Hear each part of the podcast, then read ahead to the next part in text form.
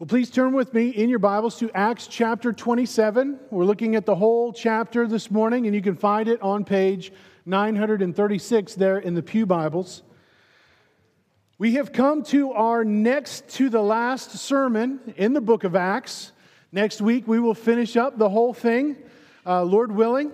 And uh, we're excited about that. And, and I hope that uh, through this time, I mean, we've been in Acts since October of 2016, right? Is that right? 2000, or is it 2015? I forget. 15.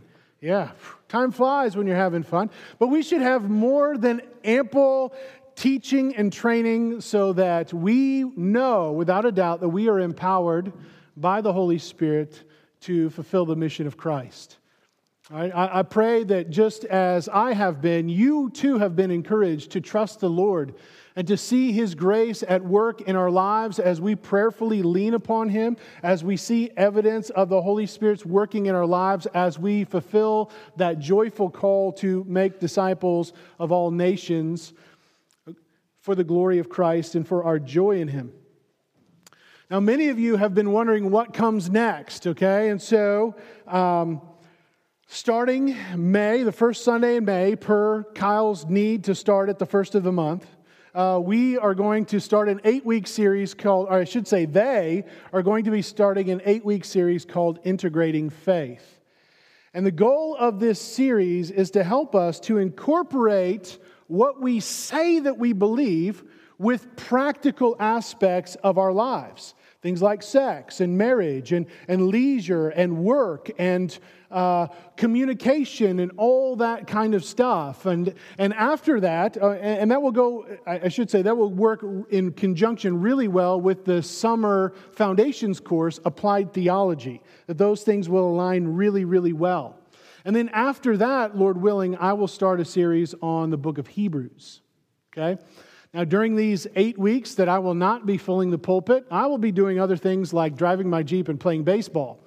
Uh, and also doing things like leading the preaching lab. And uh, there's some particular things that we're going to be doing uh, at the associational level that I need to be able to give more concentration to. For example, we are working on a partnership with First Baptist Leroy to help them to replant that church.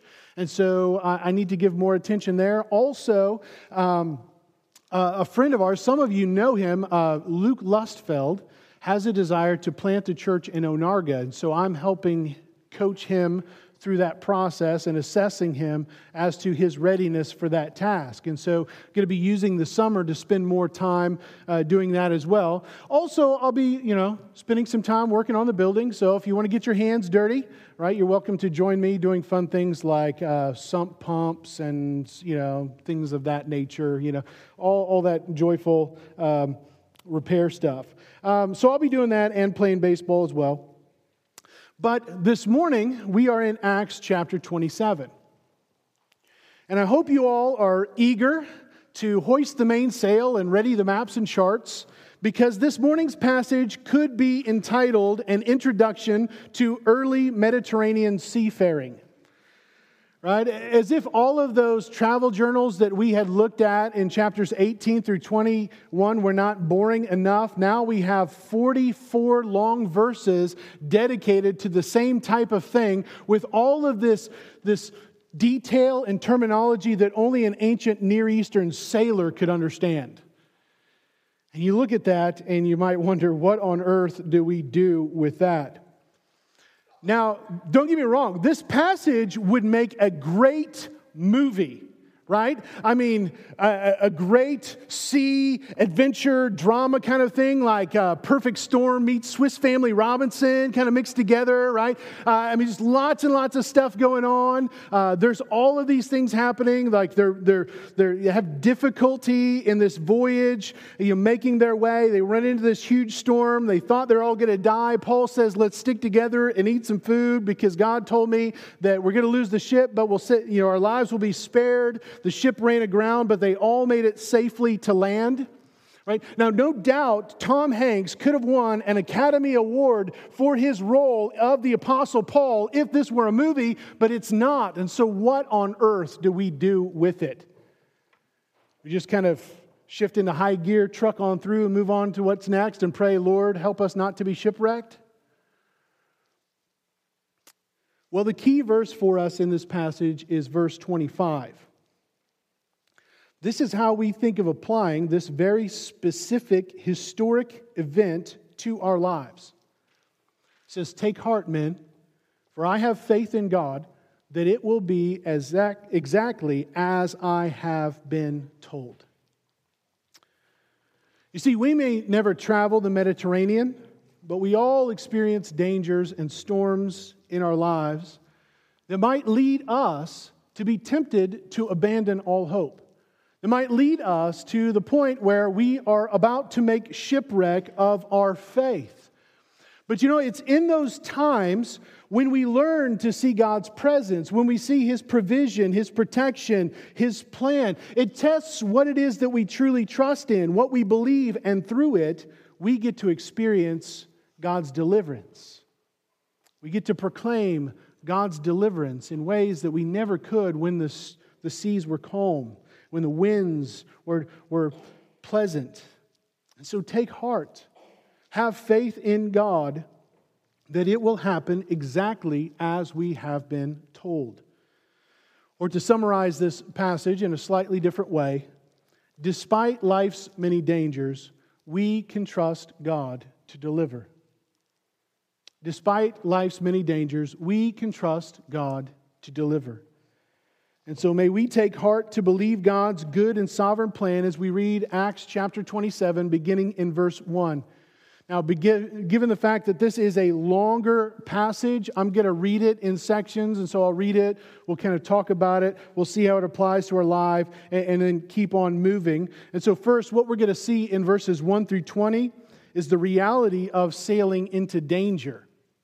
So, Acts 27, beginning in verse 1. Says, When it was decided that we should sail for Italy, they delivered Paul and some of the other prisoners to a centurion of the Augustan cohort named Julius. And embarking in a ship from Adramyttium, which was about to sail to the ports along the coast of Asia, we put to sea, accompanied by Aristarchus, a Macedonian from Thessalonica. The next day we put in at Sidon. And Julius treated Paul kindly and gave him leave to go to his friends and be cared for.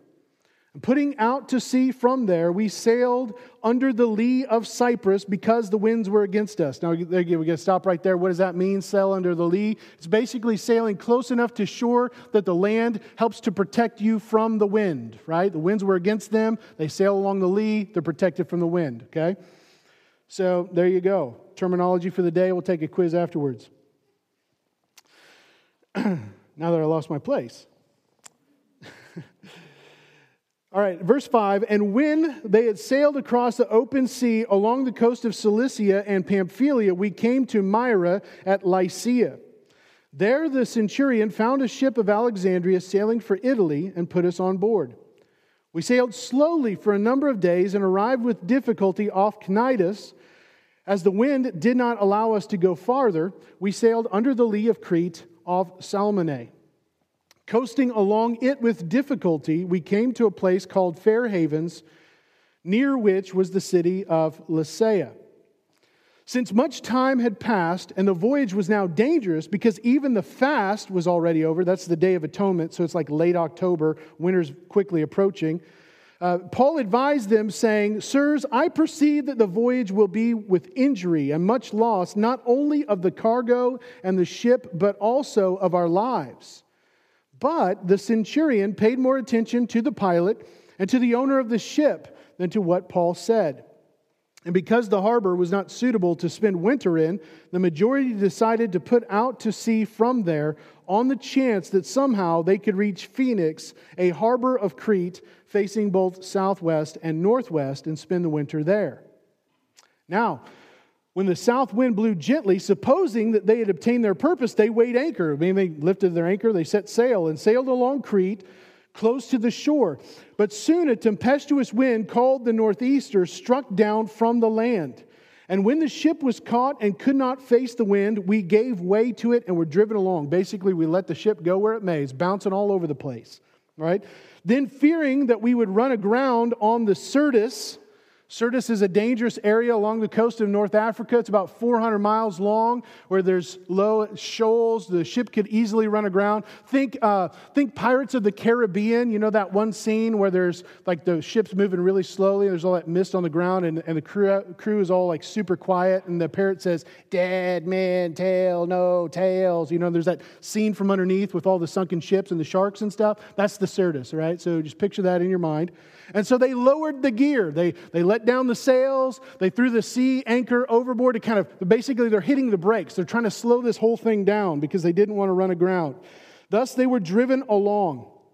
And since we were violently storm tossed, they began the next day to jettison the cargo. They started throwing all the goods that they were shipping overboard because, to lighten the load so that they wouldn't sink. And on the third day, they threw the ship's tackle overboard with their own hands. And so this is really bad because, like, the tackle, you kind of need that stuff to survive, right? The, the cargo, you lose money if you lose that, but the tackle, you're really up a creek.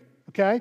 So they did that, and when neither sun nor stars appeared for many days, and no small tempest lay on us, all hope of our being saved was at last abandoned.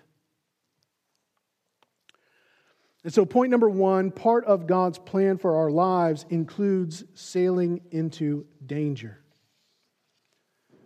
Because when we think about the Apostle Paul's life, you got to wonder to yourself, man, when is enough enough? I mean, for the last few chapters, from chapter 22 on, I mean, things have just not gone Paul's way. Now, Paul has, has made his defense at this point numbers uh, of times before Gentiles, before the children of Israel, and even last week before King Agrippa II, and no one has been able to find any fault. No one has considered anything within him deserving of death. Agrippa even said to the Roman governor Festus that Paul could have been set free had he not appealed to Caesar, and yet he has remained these two years under custody not free to go anywhere to do anything, people threatening his life. And so now, at last, after two years of sitting in prison without charge under Felix, and now after months, as Festus made arrangements for Paul's appeal to Caesar, Paul is finally, finally, after all this time, able to start making his way towards Rome, just like Jesus said that he would over two years ago. Let's think about that. You know, God could have just put him in a boat, right? I mean, he was already most of the way there. If you think back to Acts chapter 19, verse 21, okay? At that point, Paul knew that he was going to go to Rome. It says that Paul resolved in the Spirit to pass through Macedonia and Achaia. So he is almost there, right? That journey would have taken at most a week by land, not by sea right? That's the trip you want to take. But instead, what we see happening is rather than continuing to go west, young man, he actually went back east to Jerusalem, saying, After I have been there, I must also turn back around and go back west to Rome. Why is that? Chapter 20. In chapter 20, he told the Ephesian elders, And now behold, I am going to Jerusalem, constrained by the Spirit, not knowing what will happen to me there, but only that the Holy Spirit testifies to me in every city that imprisonment and afflictions await me. I know I'm going to Rome, but I got to go to Jerusalem first where imprisonment and afflictions await me. Put yourself in that, that seat. What, what would you be tempted to do? I think like I would bypass the whole Jerusalem thing and just head on north, right? Go to, go to Rome, still obeying God's will because he wants me to go to Rome. But Paul doesn't. He embraces the leadership of the Holy Spirit and he obeyed and was imprisoned and afflicted, left in prison for two years, right? His life was almost taken from him at least two times until finally he appealed to Caesar and he had a Roman governor that actually listened. So by the time we come to this point, it now actually seems like it might be smooth sailing from here on out. Okay, okay, two years in prison, I experienced much affliction. Finally, I'm on a ship and I'm heading to Rome. Verse 1 the decision was made that they should head for Italy. In God's mercy, Paul was put under the custody of a kind centurion, Julius, who gave him some liberty. Paul had at least some good travel companions with him. There's Aristarchus, the Thessalonian, right? We remember him from Acts chapter 19 when he was dragged before the riotous mob in Ephesus. Paul would call him in Colossians chapter 4, verse 10, his fellow prisoner. So poor Aristarchus, that guy could use a Mediterranean sea cruise, right? He could just, you know, he could really use a vacation from his problems. I got all these movie things coming in my head. It's bad. Uh, and he also has with him Luke, the author of the book of Acts. And we know this because Luke uses all of these pronouns as we, us, ours, we put out to sea. And he gives us a whole lot of detail names, places, uh, even his own participation along with the crew at times to help save the ship. And so, sure, uh, uh, you know, Paul's got these great companions, and given the time of year, it was rough going because of the winds were against them, but they got to stop and see some of their friends in Sidon, and that was nice. But regardless, Paul is on his way to Rome now, finally at last, and so it's smooth sailing from here on out, right? But the trip started going from difficult to worse. At first, the wind slowed their travel by days. They coasted with great difficulty and they finally made it to a place called Fair Havens. Now you hear that, what do you think? Let's stay here. This is a fair haven. I like this, right? But when they realized there was not enough provisions for them to winter there, they had to take a chance and, and make their way further. But it's dangerous, right? Travel's dangerous due to the wind and storms because of the, the approaching winter months. It's already after the fast, which is the Day of Atonement. So think it's like this is after Halloween, the leaves have all fallen off the trees, and you're just waiting for the snow to start coming down, right? And so Paul, who at this time has the maximum amount of frequent flyer miles that you could ever hope to attain, right? He's beyond platinum. You know, he's kind of like, you know, universal world traveler guy at this point.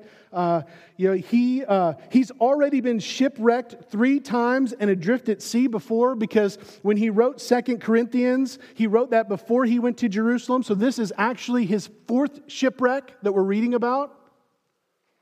So he's got some experience in this, right? Paul, the experienced world traveler and survivor of shipwrecks, advises them in verse 10 Look, I've been here before, and I perceive that the voyage will be with injury and much loss, not only to the cargo and the ship, but also our own lives. Paul knows this because he's been there, right? But the centurion does what any commander would in that situation. He listens to the pilot and to the owner of the shipping company, right? Just like any traveler with his platinum card comes up to the cockpit, knocks on the door, and says, I think we need to do this. And, and the pilot turns to him and says, What does that button do right there? Oh, you don't know? Okay, please take your seat. Right? That's what happens. And they decided, they knew it was a risk, but they decided to put out to sea in the chance that they could reach the better port of Phoenix. Not to be confused with Arizona, where there is no sea, but Phoenix, the westernmost port in Crete. And at first, they think they're all good, right? I mean, the south wind's gently blowing. That's really nice. They suppose they'd obtain their purpose. We're actually going to make it to Phoenix. But soon, a man named Tempestuous Wind, called the Northeaster, struck down from land. And if you name it, you know it's bad, right? It's bad. And it was. This is actually where we get our word typhoon from. Okay? This is a violent storm. It sends them bouncing across the Mediterranean. They, they almost lost their dinghy. They thought the hull was going to break apart, right? So they, they wrapped that whole thing up, tied it all up so that it wouldn't, uh, wouldn't break uh, as they were driven along. And it got so bad that they started throwing stuff overboard. And finally, they came to a place in verse 20 where all hope of our, and Luke says, our all hope of our being saved was at last abandoned. They all thought they were going to die. It says Luke and Aristarchus And Paul and the rest of the 276 persons aboard that ship had all abandoned hope of being saved. They'd already done everything that they could, right? The cargo and the tackle were gone. They were at the end of themselves. There's nothing that they could do at this point except wait it out and pray that the day would come right? That's all they had. Verse 33 will tell us that they went on for two weeks in continued suspense of their lives and without food, trying uh, to ration it, or perhaps they were so sick from the storm that they couldn't even eat. But for two weeks, they were starving in this violent pit of despair. All hope of our being saved was at last abandoned. I've got to ask you have you ever felt that way? Have you ever felt like that? That there's nothing that you can do to save yourself, and that you are just praying that you can somehow ride this storm out, that you could weather this whole deal, that God would just release you from this. But, but it's been two weeks without sun or stars or food, and the, the tempest still lays upon you, and there is nothing that you can do, and you are in utter despair.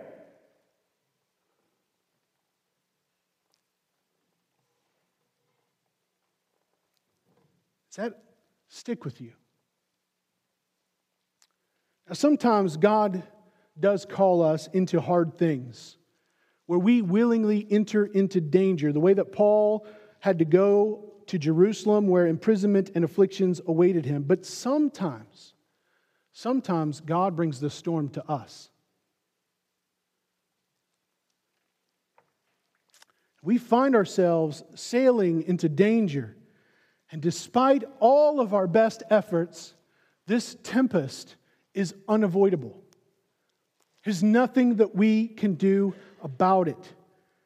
sudden illness, terrible accident, a catastrophe, a disaster, or even death strikes down upon us, and there is nothing that you can do. Now, it is nothing that you have intentionally done. It's not the result of your foolish rebellion or your sin, but you are sailing into danger, and there is nothing that you can do to avoid this storm, and you find yourself being tempted to abandon all hope. Now, friends, we'll, we'll get to why God does that in a minute. But for right now, when you find yourself sailing into danger that you did not cause, okay, there are plenty of dangers that, that we foolishly put ourselves in, but this is a storm that you didn't cause. There are a few things that you need to remember. One, this storm is not your You didn't cause it. It's not because God is mad at you. God was not mad at Luke. God was not mad at Aristarchus. God was not mad at Paul when he brought this northeaster down upon them.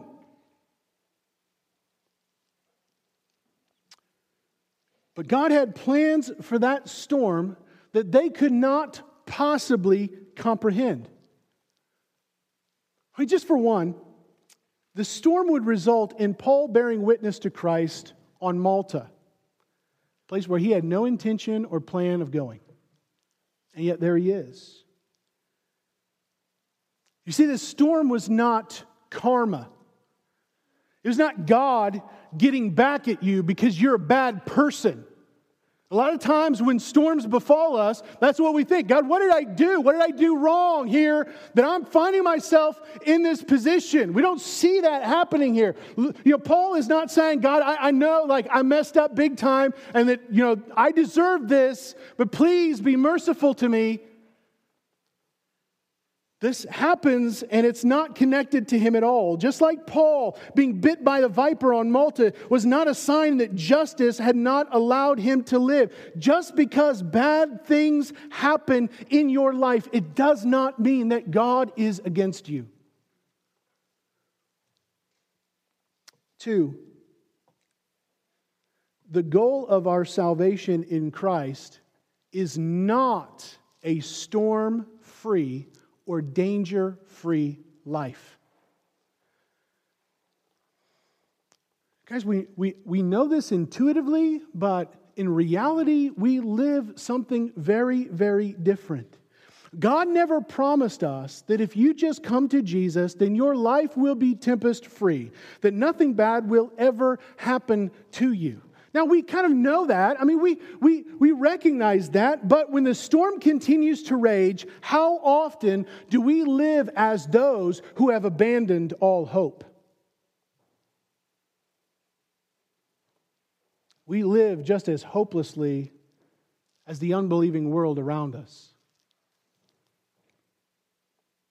We know that God hasn't promised us a danger free life, but we still want it so bad that we fail to hope in God when the storm rolls our way. In fact, you might even be going against the path that God wants you to take because you are trying so hard to live a life free from danger that you're not even open to the Lord's direction and purposes for you through that storm. Do you get what I'm saying here? We're trying so hard to go the other way that we can't even possibly imagine that God wants us to go through it. So we run. We run away from the very means that God has in our lives to teach us more about Him and more about ourselves and to use us for His glory and for the good of others and for our joy in Him. Because we are trying desperately to hold on to that notion of a danger free, a storm free life. That's all, that's what I really want. God, He's okay, but I want that life.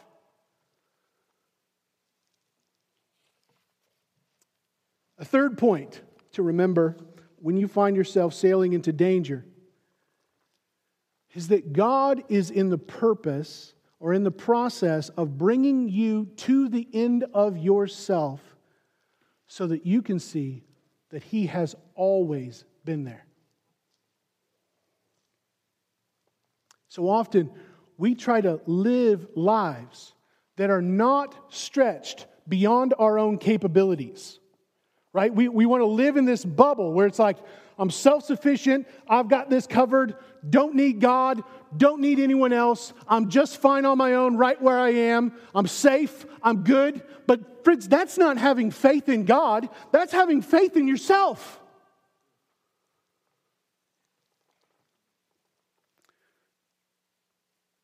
But in situations where we're forced to give way and we are just driven along. When the brakes are on, all the cargo, all the tackle has been jettisoned, you are beyond yourself. So often, that's when you finally open your eyes to see Him.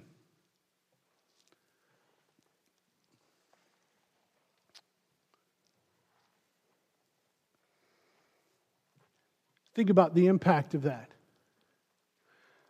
Think about these sailors, made their lives upon the sea brought to the end of themselves, and they're able to hear this message from the Lord. Think about the Roman soldiers. Think about the, the prisoners who were there with them. Think about even the impact that had on Luke and Aristarchus and Paul. To know that God is with them in the storm. So, sailing into danger is often when our faith is put to the test. And second, that's when we see whether or not we are truly trusting God's word. Now, again, they had abandoned all hope, but God, our hope, had not abandoned them. Look at verse 21. So, since they had been without food for a long time, Paul stood up among them and said, Men, you should have listened to me and have not set sail from Crete and injure, incurred this injury and loss. Yet now I urge you to take heart, for there will be no loss of life among you, but only of the ship. For this very night there stood before me an angel of the Lord to whom I belong and whom I worship. And he said, Do not be afraid, Paul. You must stand before Caesar. And behold, God has granted you all those who sail with you. So take heart, men, for I have faith in God that it will be exactly as I have been told, but we must run aground on some island. Friends, God is always with us. His promises, His provision, His plan, His purposes are sure. But so often we forget that. So often we still turn back to ourselves. And so, in God's mercy, He reminds us because He's faithful. These 276 men were lost in the middle of a stormy sea. They had no idea where they were, but God knew exactly where they were. Just like Psalm 139 or the Old Testament book of Jonah, there is nowhere that we can run or nowhere we can flee from the presence of God. Psalm 139 tells us if we were to take the wings of the morning and dwell in the uttermost parts of the sea, these guys were lost in the uttermost parts of the sea. Even there, his hand will lead us, and his right hand shall hold us. In this case, God sent an angel to convey his word. And again, God promises Paul that he will deliver him. He tells Paul of his providential plan. You must stand before Caesar. This is the same plan that 26 years earlier, at Paul's conversion, the resurrected Lord Jesus told Ananias to tell Paul that he is a chosen instrument of mine to bear witness to my name before Gentiles and before kings, including Agrippa and Caesar and the children of Israel.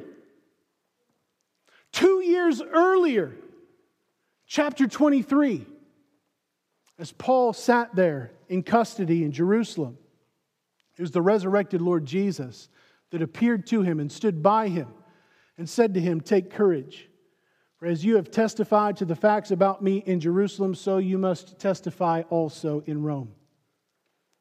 And here we are now, two years later. God has revealed yet again his good and sovereign plan to Paul and to us. You must stand before Caesar. So, because God has revealed that plan, we can take heart and have faith in God that it will be exactly as we have been told. But not only do we see God's promises, His presence, His providential plan, we also see God's generous provision. You may look at that. What do you mean, provision? I mean, sure, they lost the ship. Yes, they were run aground on some island but still, they all were saved. And God didn't say that only Paul, only Aristarchus, only Luke would be saved, but all of those who sailed with them. Now, we don't know who these 276 people on this ship were, but we do know that the majority of them were not Christians. Idol worshippers, Egyptian sailors, condemned criminals, cruel Roman soldiers. Right? They didn't know anything about Jesus or the God to whom Paul belonged and to whom God or he worshiped, right? That's why Paul describes it that way because they don't know. They don't know him. They were as lost as lost could be. God doesn't owe them anything, but in his mercy, God promised to spare them.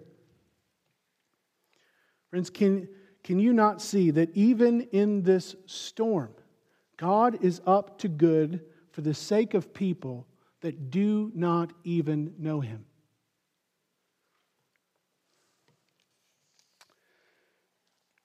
Beyond the fact that Paul will be delivered and Paul will stand before Caesar just as he had been told, is the fact that God is doing far more in the midst of that storm than we could possibly imagine. And so when we find ourselves sailing into danger, it's important to look back and to remember God's word, to remember his promises, to remember his presence, to remember his providential plan that always unfolds just as he said that it would, and to remember his generous provision that extends even beyond his own people in ways that we simply cannot comprehend. But, friends, we're not only to remember those things, to remember God's promises and presence and plan and provision, we are to then respond by taking God at His word. Do you understand that faith is more than intellectual assent? It's more than saying, Yes, I agree that these things are true.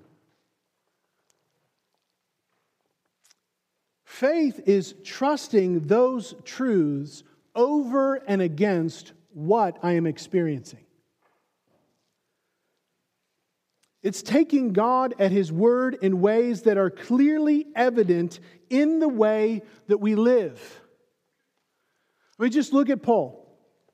It's not as though Paul had been sitting there on that ship, all stoic in silence, arm crossed, you know, while everyone else is scurrying around trying to save the ship without any kind of fear or anything like that. You know, Paul's just like, I'm just waiting for my opportunity to tell you, I told you so.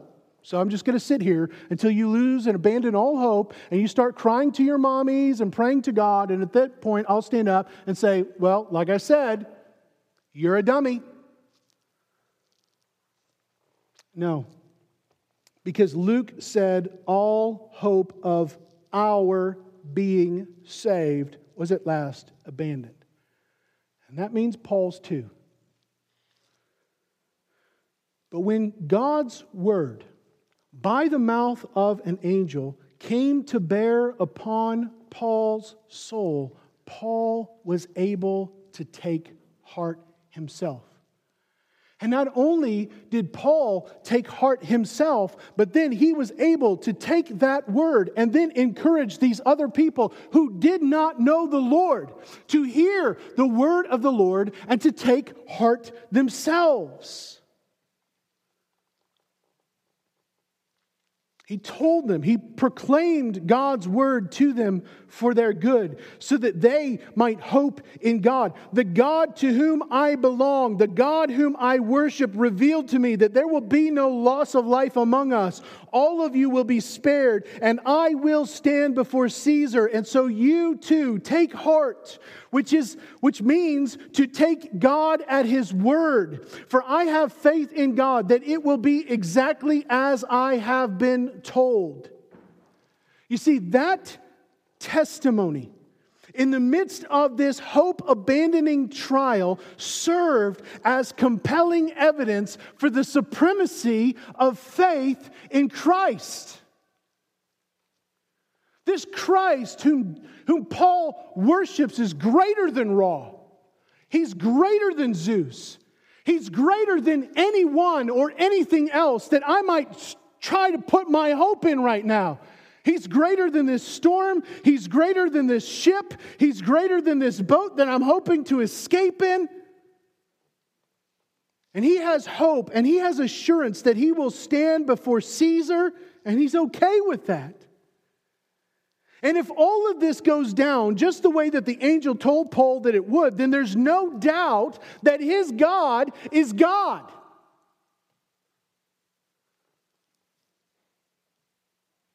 Friends, more often than not, our greatest testimony of faith in God comes in the midst of suffering. It comes in the midst of those storms when, when they ask themselves, why would that guy worship that God in that situation? That doesn't make sense unless it's true, unless that God is with him. Unless that God is real and is strengthening him and is encouraging him and is with him. And that means that he's here with us in the midst of this too. So I can turn to him as well. Guys, you know that this is true in your life. If you've ever met with someone, a believer, a brother or sister in Christ, and they've been experiencing some big trial, some hardship, they've been suffering in some particular way, and you see them finding hope and joy in Christ, you're never left wondering, that guy's out of his mind, right? Why would I ever worship that God? You find just the opposite, right? Man, I'm encouraged, so thankful to see the Lord at work in that brother or that sister's life. And Lord, I know that if you're at work in them, that you are at work in me as well. And so you take courage, you take heart.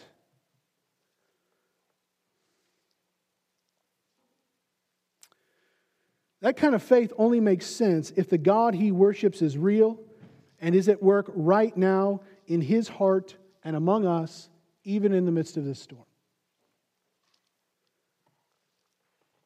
And so, true faith takes God at his word over our experience. It testifies to the glory of God so that others might have faith, even in the midst of trials and afflictions, and it trusts God over our fears. Look at verse 27. When the 14th night had come, as we were being driven across the Adriatic Sea, that's where the Adriatic meets the Mediterranean there, they're bouncing all over the place. About midnight, the sailors suspected that they were nearing land. And so they took a sounding and found 20 fathoms, so that it was 120 feet to the bottom of the ocean floor. A little while farther, they took another sounding and found it 15 fathoms, so it's 90 feet. They're getting closer to running aground. And, the, and fearing that they might run upon the rocks, they let down four anchors from the stern, which is the back of the ship, and they prayed for day to come. And as the sailors were seeking to escape from the ship and had lowered the ship's boat into the sea under the pretense of laying out anchors from the bow, that's the front of the ship, Paul said to the centurion and the soldiers, Unless these men stay in the ship, you cannot be saved. Basically, we all live together or we die together. Even that says something to trying to survive storms of life on your own. We weren't meant to endure these things. We were meant to endure these things together. But at this moment, their hearts were being tested. Would they give themselves over to their fears? Would they try to save themselves on this ridiculous little boat if this big ship could not survive it? Would they deceive their shipmates in a feeble attempt to save their own skin at the, the cost of their shipmates' lives? The storm and dangers that we face are opportunities to check our faith. What do we trust more? Do we trust God? Or do we trust our fears? Verse 32 Then the soldiers cut away the ropes of the ship's boat and let it go. Friends, if you need a practical demonstration this morning of what faith looks like, there you go. Taking God's word, trusting Him over your fears and cutting loose any effort to save yourself. I am not going to try to survive in that lifeboat and make my own way. I am going to believe God and all that He has told me. But not only was this motley crew encouraged by Paul's faith to trust over and against their fears, they were also strengthened by his Christ likeness. Verse 33 As day was about to dawn, Paul urged them all to take some food, saying, Today is the 14th day that you have continued in suspense and without food, having taken nothing. Therefore, I urge you to take some food. It will give you strength, for not a hair is to perish from the head of any of you. Friends, you can see Paul's compassion, you can see his concern, his sincerity of heart towards these people. And in verse 35, ask yourself, who does this sound like? It says, When he had said these things, he took bread, and giving thanks to God in the presence of all, he broke it and began to eat. Then all were encouraged and ate some food themselves. We were in all 276 persons in the ship. And when they had eaten enough, they lightened the ship throwing out the wheat into the sea. It was that act of taking bread, of giving thanks, breaking it, and eating that helped the two disciples on the road to Emmaus recognize Jesus in Luke chapter 24. Luke, the author of the book of Acts, he wants us to make that connection.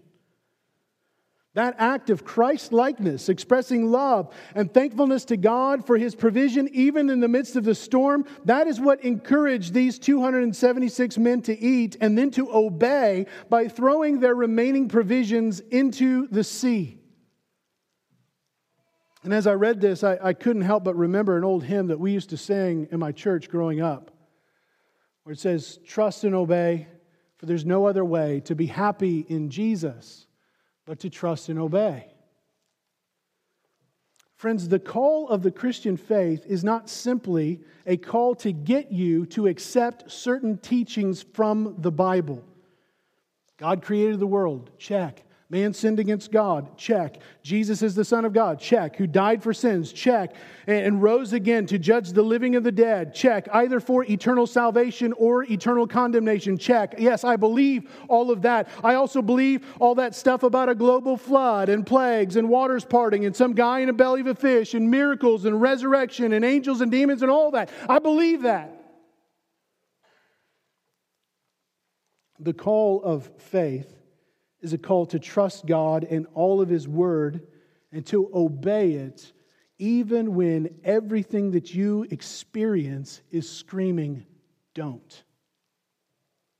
Don't trust God. Don't take Him at His Word. There has got to be a better way. Do not obey. But, friends, even in the midst of the storm, this is what God intends for His glory and for the good of others in ways that we can't even begin to see, and for your joy in Him. If you don't trust Jesus, you won't be happy in Jesus. If you don't obey Jesus, you won't be happy in Jesus. We want to be happy in Jesus. We just want to be able to do that without trusting Him and obeying. But there's no other way.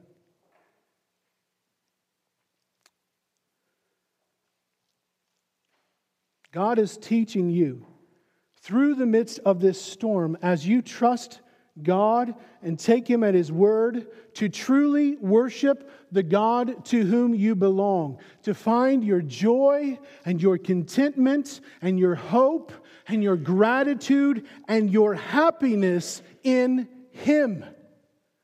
That's what he's teaching you to get you to the place to where you can actually say, I know, I firmly believe and I'm willing to obey the God to whom I belong and to whom I worship. That this is all going to work out for good, that you can take heart, for I have faith that it's going to be exactly as we've been told. That's what he wants to do in each and every one of our lives. But we must trust him. God does this not because he's mean, but because he is good. And so, when sailing into danger, we trust God's word. Third, so that we can experience God's deliverance. As we see the effect that this had on, on not just Paul's life, but the life of the crew. The crew took courage and they trusted God's word. Right? Verse 39 and now, when it was day, they did not recognize the land, but hey, who cares, land ho? But they noticed a bay with a beach on which they planned, if possible, to run the ship ashore. So they cast off the anchors and left them in the sea. At the same time, loosing the ropes that had tied the rudders, they had tied the rudders down in order to go in a straight line when the storm was throwing them all about. But now they wanted to steer for the bay, so they removed the ropes. Then, ho- hoisting the foresail to the wind, they made for the beach. The foresails, that front little sail, which is all they had left on the front to just kind of hopefully kind of get them in that direction. But striking a reef, they ran the vessel aground. The bow, again, the front of the ship stuck and remained immovable, but the stern, the rear end, was being broken up by the surf. The soldiers' plan then was to kill the prisoners, lest any should swim away and escape. And at this point, if you're Paul, you've got to be thinking, you are kidding me. I'm the reason why you're still alive. Even when you are obeying, Even when you are trusting God's word, it doesn't mean that you won't find a sword at your throat. But again, in God's providence, according to God's plan, even through the thoughts and actions of this unbeliever Julius, the centurion wishing to save Paul, kept them from carrying out their plan. He ordered those who could swim to jump overboard first and make for the land, and the rest on planks or on pieces of the ship. And so it was that all were brought safely to land, exactly as God had foretold. Again, we see the faithfulness of God. And happiness in Jesus doesn't mean that there won't be risk. You can fight for the salvation of some who will then turn and try to slay you in order to save themselves. But our obedience is not dependent upon theirs. No, we who belong to Christ are called to set an example and to show mercy to those who do not. Again, we see that God works through every and all means to accomplish his purposes. It wasn't random chance that this kind Julius was placed in authority in that moment. It wasn't simply the good nature of this centurion that brought Paul and company to safety. Nor God had foretold that this would happen while they were still abandoning all hope, thought that they were going to die in the midst of that storm. And it was the angel who said, Behold, God has granted you, Paul, all those who sail with you, including this centurion. And so it wasn't the centurion that spared Paul, it was God who saved them all. It was God who delivered. It was God who brought them all to safety, to land, just as He had told them. Guys, over and over and over again in Scripture, we are told of God's deliverance. I mean, you can't read the pages of Scripture and not be told one story after another, after another, after another about how God delivers His people, how God is faithful, how God never leaves or forsakes, always accomplishes His plan and His purposes, right? We read this great sea adventure and we affirm that God delivered these 276 persons safely to land, but it's another thing to experience God's deliverance in your own life. To know that that God is, is my God who's delivering me. That deliverance cannot be experienced apart from the trial. You get that right? If you're never in a situation where you feel like you need to be delivered, you're never going to see your need for deliverance.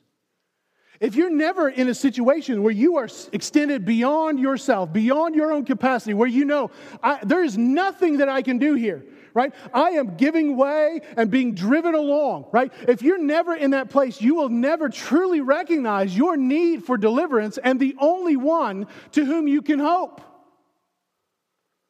Because I've got it, got my little lifeboat, got my dinghy, and I'm ready to go.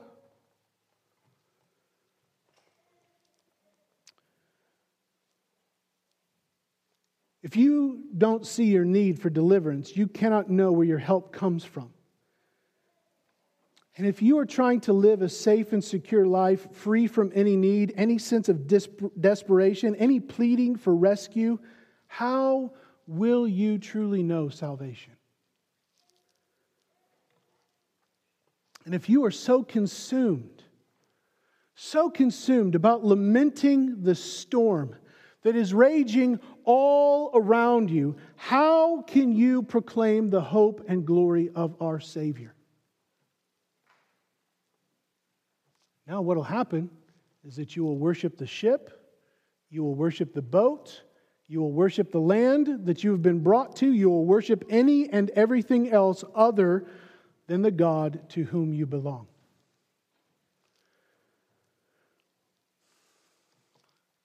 Friends, if you don't hear anything else this morning, hear this one thing trust and hope must be learned.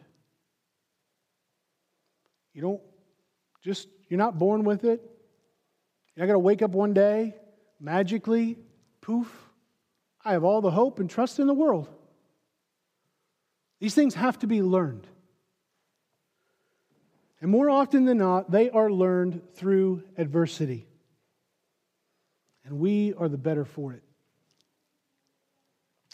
Your faith, God says, will be refined until it is more precious to you than gold. And so, if you look, honestly, you, you take a heart check right now and you say, you know what, I have faith, but my faith is not more precious to me than gold. What God is telling you right there is that I've got more work to do in you. And I'm going to be doing it. Right? You just signed yourself up for marathon. Sounds like death to me. I'd rather go through a shipwreck than a marathon, I think. Not like Kelsey.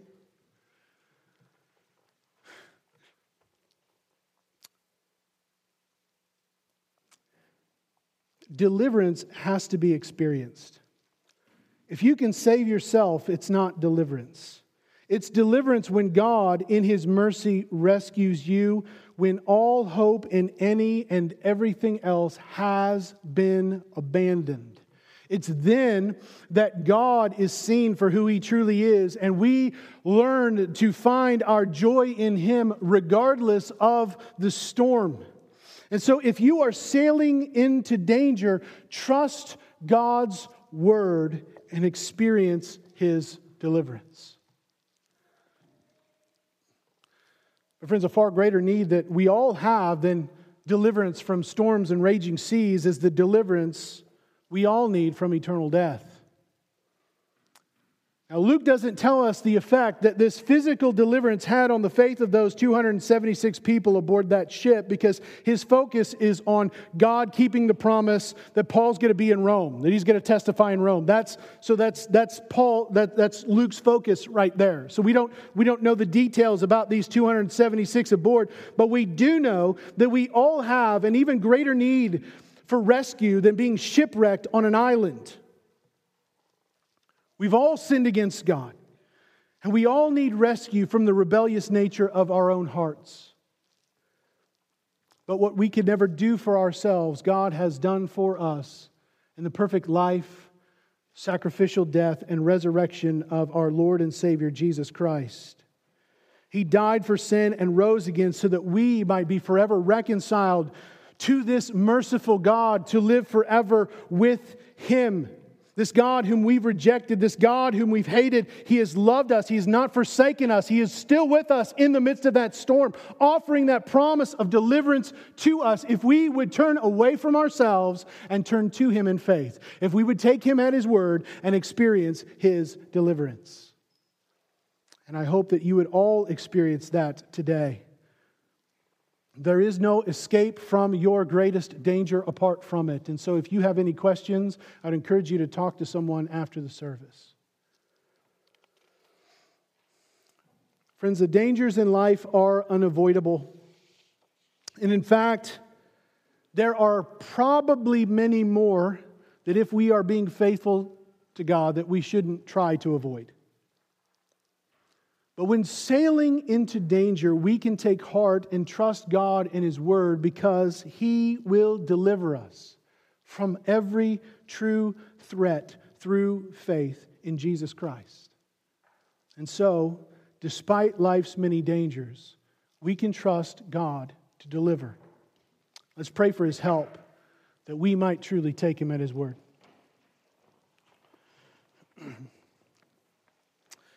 Heavenly Father, we do.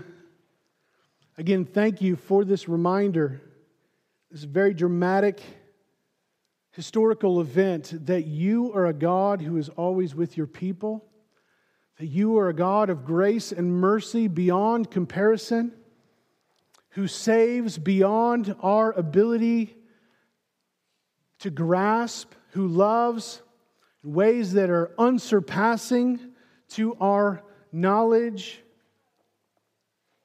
and you are at work in ways that we simply cannot comprehend.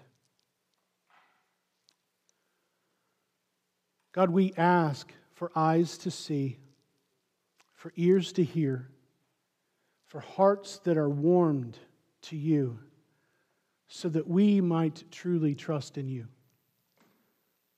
regardless of the storm.